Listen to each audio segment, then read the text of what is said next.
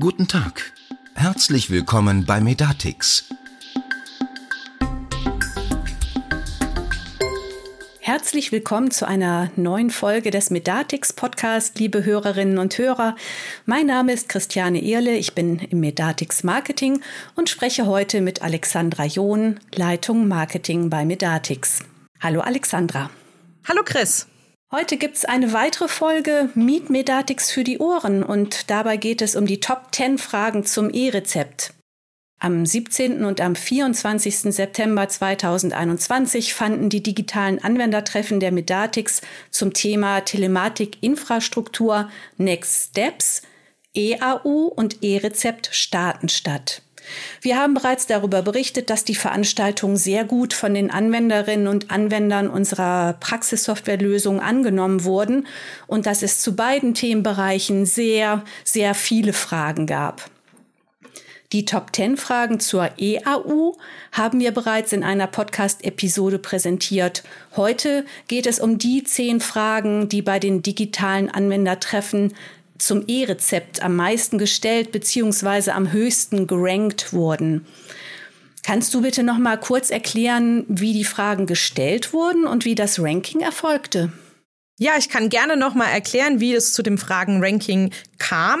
In dem digitalen Anwendertreffen haben wir eine Plattform genutzt, die es ermöglicht hat, dass Referenten auf einer Tonspur Inhalte vermitteln konnten und die Teilnehmerinnen und Teilnehmer für ihre Fragen dann eine Chat-Funktionalität genutzt haben. Das hat einfach den Hintergrund, dass man es nicht möglich machen kann, dass über 1000 Menschen in so einem digitalen Anwendertreffen quasi gleichzeitig sich zu Wort melden können über eine Tonspur. Daher eben die Chatspur.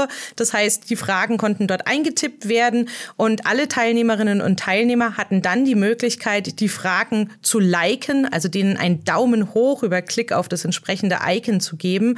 Und so wurden dann die Fragen nach oben gerankt, die die meisten Daumen hoch Klicks bekommen haben. Das war für uns sehr gut, weil wir so wussten, welche Fragen wir dort direkt adressieren sollen in dem Anwendertreffen, aber eben auch, welche Fragen nehmen wir jetzt im Nachgang für unser Destillat, für den Medatix Podcast dann nochmal mit. Ja, okay, da sind die Top 10 Fragen die Fragen, die Anwenderinnen und Anwender am meisten interessiert haben und für die sie sich dringend eine Antwort wünschen. Also würde ich sagen, fangen wir doch mal mit diesen wichtigen Fragen an. Die erste ist, kann man das E-Rezept jetzt schon nutzen? Der Gesetzgeber hat einen stufenweisen Rollout geplant und der Rollout soll verpflichtend starten zum 01.01.2022. Wir bei Medatix haben in unseren Entwicklungsabteilungen so geplant, dass das Software-Update, das dazu notwendig ist fürs E-Rezept, rechtzeitig fristgerecht im Dezember ausgerollt wird für alle unsere Systeme. Und also noch eine kleine Notiz am Rande, was auch noch bei den technischen Voraussetzungen näher erläutert wird und auch noch notwendig zum Start des E-Rezept ist, ist das PTV4 Plus Update ähm, für die Komfortsignatur. Das ist ein Update, das man am TI-Connector durchführen muss und das wurde bereits ausgerollt. Hier können sich also Praxen schon mit dem Connector-Update auf die Komfortsignatur für das E-Rezept vorbereiten. Okay, und wenn es dann gestartet ist, das E-Rezept, welche Rezeptarten können schon elektronisch ausgestellt und übermittelt werden? Es ist so, deswegen auch der stufenweise Rollout, dass das E-Rezept in der ersten Stufe erstmal nur verpflichtend ist für apothekenpflichtige Arzneimittel zu Lasten der GKV. Wie bei einigen TI-Anwendungen ist es eben auch beim E-Rezept so, dass man hier auf einen stufenweisen Rollout setzt. Das heißt, weitere Rezeptarten wie das BTM-Rezept, das T-Rezept, DIGAS, das ähm, Privatrezept, also das sogenannte blaue Rezept, die elektronische Empfehlung oder eben auch das sogenannte grüne Rezept, Heil- und Hilfsmittel und so weiter folgen dann zu einem späteren Zeitpunkt. Und die dritte der Top 10 Fragen lautet, wie kann ich mich mit meiner Praxis auf den Start des E-Rezeptes vorbereiten? Ich glaube, das ist so ein bisschen umfangreichere Frage. Absolut. Hier gilt natürlich das Motto Be prepared und vor allem auch äh, Be prepared rechtzeitig. Will sagen, es gibt eine ganze Reihe von technischen Komponenten, die man am besten rechtzeitig, frühzeitig organisiert, damit also nicht wartet, bis dann quasi der ja, 24.12. ins Haus steht, sondern wie bei Weihnachtsgeschenken auch. Am besten jetzt schon mal checkt, welche der Komponenten ist bei mir in der Praxis schon vorhanden, was muss ich noch bestellen. Anfangen würden wir hier auch wieder mit dem EHBA der Generation 2. Ist ja mittlerweile quasi ein alter Bekannter. Ähm, den kann man bei der Landesärztekammer bestellen oder eben direkt über die Online-Portale der Hersteller, zum Beispiel also bei Medisign. Und dieser EHBA der Generation 2 ist erforderlich für jede Ärztin oder jeden Arzt in der Praxis, die E-Rezepte auch signieren sollen. Zweites Thema, an das man sich kümmern muss, ist das Update der Praxissoftware. Hier hatte ich ja gerade schon mal drauf Bezug genommen. Bei Medatix werden wir im Dezember 2021 für alle unsere Softwarelösungen das notwendige Update ausliefern. Außerdem stellen wir bei Medatix dieses Update ohne zusätzliche Kosten im Rahmen der monatlichen Softwarepflegegebühr für unsere Anwenderinnen und Anwender bereit. Über den Connector habe ich vorhin auch schon mal gesprochen. Grundvoraussetzung für das E-Rezept ist ein Update des Connectors auf PTV 3. Besser ist jedoch das schon erwähnte PTV 4 Plus Update. Ähm, Sie können die notwendige Lizenz für den Connector bei Ihrem Connector-Anbieter bestellen. Also im Falle von Medatix-Anwenderinnen und Anwendern ist das meist unsere Tochterfirma Emotion. Und das PTV 4 Plus Update wurde, wie bereits schon erwähnt, ähm, schrittweise angefangen auszurollen. Das heißt, auch hier können Sie sich jetzt schon dran machen, sich in Ihrer Praxis technisch vorzubereiten auf das E-Rezept. Ein weiterer wichtiger Punkt, der jetzt aber keine klassische TI-Komponente ist, aber dennoch wichtig ist zu erwähnen, ist das Thema Drucker. Sie brauchen einen Drucker mit einer Auflösung von 300 dpi. Dazu äh, haben wir aber noch eine Top-10-Frage vorbereitet. Das heißt, im Detail gehen wir auf die Druckerthematik hier später im Podcast in, oder in dieser Podcast-Folge nochmal ein. Okay, der Drucker kommt später. Dann machen wir mit dem Signieren weiter, denn eine der Top Ten Fragen war, wie funktioniert das denn eigentlich mit der elektronischen Signatur? Ja, so ein Stück weit haben wir das schon beim EHBA Generation 2 angerissen. Ähm, es gibt im Endeffekt zwei Rollen in der Praxis, wenn es um das Ausstellen von E-Rezepten geht. Alle Schritte zur Vorbereitung vom E-Rezept sowie das Ausdrucken des Data Matrix Codes können von MFAs vorgenommen werden. Die tatsächliche Signatur des E-Rezepts, also die qualifizierte elektronische Signatur in dem Fall, ist nur durch die Ärztin oder den Arzt möglich. Das kennen wir ein Stück weit schon von der EAU. Mhm. Und ähm, wenn dann das E-Rezept ausgestellt und signiert ist, bedeutet dann diese elektronische Version, dass der Patient vor Ort nicht mehr sehen kann, was auf dem E-Rezept draufsteht? Keine Sorge, auf dem Ausdruck des E-Rezepts werden weiterhin die Verordnungen aufgedruckt. Also der Patient sieht, was verordnet wurde. Und auch in der App sieht Patient oder Patientin, welche Verordnung ähm, da drin enthalten ist. Also die steht dort auch im Klartext.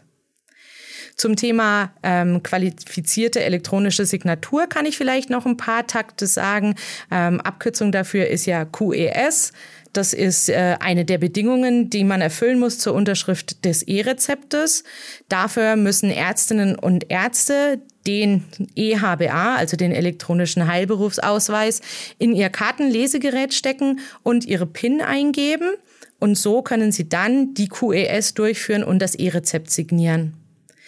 Das ist jetzt ähm, die sogenannte Einzelsignaturlösung. Es gibt aber noch zwei Varianten, um das E-Rezept zu signieren, die dann auch wieder in der Praxis tatsächlich Zeit sparen können. Das ist einmal die Stapelsignatur oder eben dann auch die schon erwähnte Komfortsignatur. Die beiden Varianten, beziehungsweise alle drei Varianten, Einzelsignatur, Stapelsignatur und Komfortsignatur, haben wir auch im Rahmen der EAU in Teilen schon kennengelernt. Ich stelle sie jetzt aber der Vollständigkeit halber trotzdem noch mal kurz hier vor. Über die Stapelsignatur können mehrere vorbereitete E-Rezepte mit einmaliger PIN-Eingabe signiert werden von Ärztin oder Arzt. Hierfür braucht man ein Update des Connectors auf den sogenannten eHealth Connector, also ein PTV3-Update. Wenn wir uns die Komfortsignatur näher anschauen, ist es so, dass eine PIN-Eingabe nur einmal pro Tag in der Praxissoftware erfolgen muss. Im Anschluss können dann E-Rezepte im laufenden Betrieb ohne zusätzliche PIN-Eingabe signiert werden, solange der E-HBA im Kartenterminal gesteckt bleibt. Voraussetzung für die Komfortsignatur ist im Gegensatz zur Stapelsignatur ein anderes, höheres Update des Konnektors, nämlich das Update des Konnektors auf den sogenannten EPA-Konnektor mit dem PTV4 Plus Update. Das waren jetzt die Fragen quasi zur Signatur. Wie wird signiert und was ist auf dem E-Rezept zu sehen? Die nächste Top 10 Frage führt uns nochmal ähm, in die Richtung, wer, äh, wer empfängt das E-Rezept. Und zwar lautet die, was ist mit all den Ü80-Jährigen, also mit älteren Menschen, die kein Smartphone haben und dann natürlich auch keine App auf einem Smartphone, mit der sie ein E-Rezept empfangen könnten. Wie erhalten die denn ihre Verordnung? Vielleicht kann man die Antwort auf diese Frage schon ein bisschen erahnen aus den vorherigen Dingen, über die wir gesprochen haben. Da haben wir ja schon ein paar Mal über das Thema Druck geredet oder über den Drucker. Denn es ist natürlich so, weiterhin kann auch ein Ausdruck des E-Rezepts, ebenso wie bei der EAU, auch in Papierform erfolgen. Und dieser Papierausdruck kann dann in die Apotheke vor Ort mitgenommen werden und dort von Patientin oder Patient eingelöst werden. Das heißt, der Einsatz einer App ist also nicht zwingend erforderlich. Ja, und die nächste Frage, die da natürlich inhaltlich direkt anschließt, ist, was ist denn zum Beispiel auf Haus- und Heimbesuchen oder bei technischen Störungen, wenn grundsätzlich diese Funktion E-Rezept nicht ähm, verwendet werden kann? Auch diese Fälle wurden in der Konzeption mitgedacht. Es läuft dann so ab, dass Arzt oder Ärztin nach der Rückkehr in die Praxis das E-Rezept erstellen und dann von dort aus an den zentralen E-Rezept-Server versenden. Alternativ kann natürlich auch dort wieder das E-Rezept ausgedruckt werden. Man darf also weiterhin wie gewohnt auch in den Fällen Haus- und Heimbesuchen das Muster 16 Formular benutzen. Ja, eine Top 10 Frage ist auch, was passiert, wenn ein E-Rezept mit QR-Code verloren gegangen ist? Dann passiert Folgendes, man muss es nochmal ausdrucken. Ganz lapidare Antwort. Und das ist auch tatsächlich möglich in der Praxissoftware. Ähm, und auch der Mehrfachdruck oder der erneute Druck ähm, eines verloren gegangenen E-Rezepts kann dann eigenständig durch eine MFA angestoßen werden. Hier ist nicht nochmal die Signatur durch Ärztin oder Arzt notwendig. Ja, jetzt sind wir schon acht, acht der Top Ten Fragen haben wir jetzt schon äh, beantwortet. Jetzt kommt die neunte Frage, die lautet, warum muss ich jetzt noch einen Laserdrucker für das E-Rezept kaufen? Da ist sie, die Druckerfrage. Genau, da ist sie die Druckerfrage. Und die Antwort ist auch tatsächlich ein bisschen differenziert. Also man muss nicht zwingend einen Laserdrucker für die Praxis kaufen. Solange Sie in Ihrer Praxis einen Drucker stehen haben, der eine Druckauflösung von 300 dpi unterstützt, können Sie diesen Drucker weiterverwenden. Diese Druckauflösung in der, in der hohen Qualität schaffen in der Regel aber nur Tintenstrahl- oder Laserdrucker. Nadeldrucker können diese notwendige Druckauflösung nicht liefern. Das heißt, im Falle eines Nadeldruckers müssen Sie gegebenenfalls eine Neuanschaffung tätigen, wenn sonst kein Tintenstrahl- oder Laserdrucker mit 300 dpi Fähigkeit vorhanden ist. Wenn wir schon über den Drucker reden, liegt es auch ein bisschen nahe, dass wir vielleicht noch mal auch über das Thema Papier sprechen. Was brauchen Sie zum Ausdruck von E-Rezepten? Sie benötigen dafür weißes Papier im Format DIN A4 oder DIN A5. Sie brauchen also keine Vordrucke mehr verwenden. Allerdings ist es auch so, auch noch ein kleiner Vorteil, der Ausdruck dieses E-Rezepts ist kein rechtsgültiges Dokument. Das heißt, auch da ist dann keine Unterschrift der Ärztin oder des Arztes mehr notwendig. Der Ausdruck ermöglicht dem Apotheker den Zugriff auf das E-Rezept auch ohne eine Unterschrift auf dem Papierausdruck von Ärztin oder Arzt. Okay, Druckerfrage ist geklärt. Dann kommen wir zur Top 10 Frage. Ähm, und da wird ein bisschen deutlich, was in den Arztpraxen draußen auch los ist. Die lautet nämlich, wir fühlen uns aktuell sehr unvorbereitet bezüglich allem, was da ansteht. Müssen wir Konsequenzen befürchten, wenn zu Beginn nicht alles reibungslos klappt?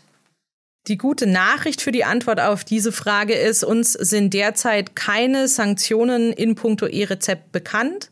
Es ist jedoch so, dass sich KV und Disziplinarstrafen vorbehalten. Dennoch ähm, haben sie die Zusicherung, sollte es zu Problemen kommen bei der Ausstellung des E-Rezepts, egal ob die jetzt eine technische Störung als Hintergrund haben oder auch fehlende Ausstattung hier eine Rolle spielt. Sie können weiterhin zum Start des E-Rezepts erstmal das Muster 16 zum Einsatz in ihrer Arztpraxis bringen. Das an der Stelle ist die gute Nachricht. Und die zweite gute Nachricht ist die, wir von Medatix versuchen nach Kräften sie hierbei zu unterstützen, ähm, haben deswegen die digitalen Anwendertreffen durchgeführt, die Top 10 Fragen nochmal für den Podcast destilliert. Und ähm, ich denke, wir haben auch noch ein paar andere Stellen, wo Sie weitere Informationen zum Thema E-Rezept finden können. Vielleicht äh, hast du da noch einen Tipp für unsere Hörerinnen und Hörer, liebe Chris. Ja, wir haben ja schon bei dem Thema EAU gesehen, es gibt einfach noch viele, viele weitere Fragen, wie auch beim E-Rezept. Und natürlich haben wir auch dafür ein Angebot, denn unter dipmedatix.de finden sich ganz viele Informationen rund um die EAO, rund um das E-Rezept, um Themen der Telematikinfrastruktur und ihre Anwendungen. Also auf dip.medatix.de Schauen Sie einfach mal rein, da gibt es jede Menge Informationen für die Anwenderinnen und Anwender unserer Praxissoftware und darüber hinaus für jeden Interessierten, der da reinschauen möchte. Ja, dann war das der Medatix Podcast mit aus der Folge Meet Medatix für die Ohren. Wir hoffen, dass diese Informationen hilfreich für Sie waren und wünschen Ihnen auf jeden Fall einen guten Start mit dem E-Rezept.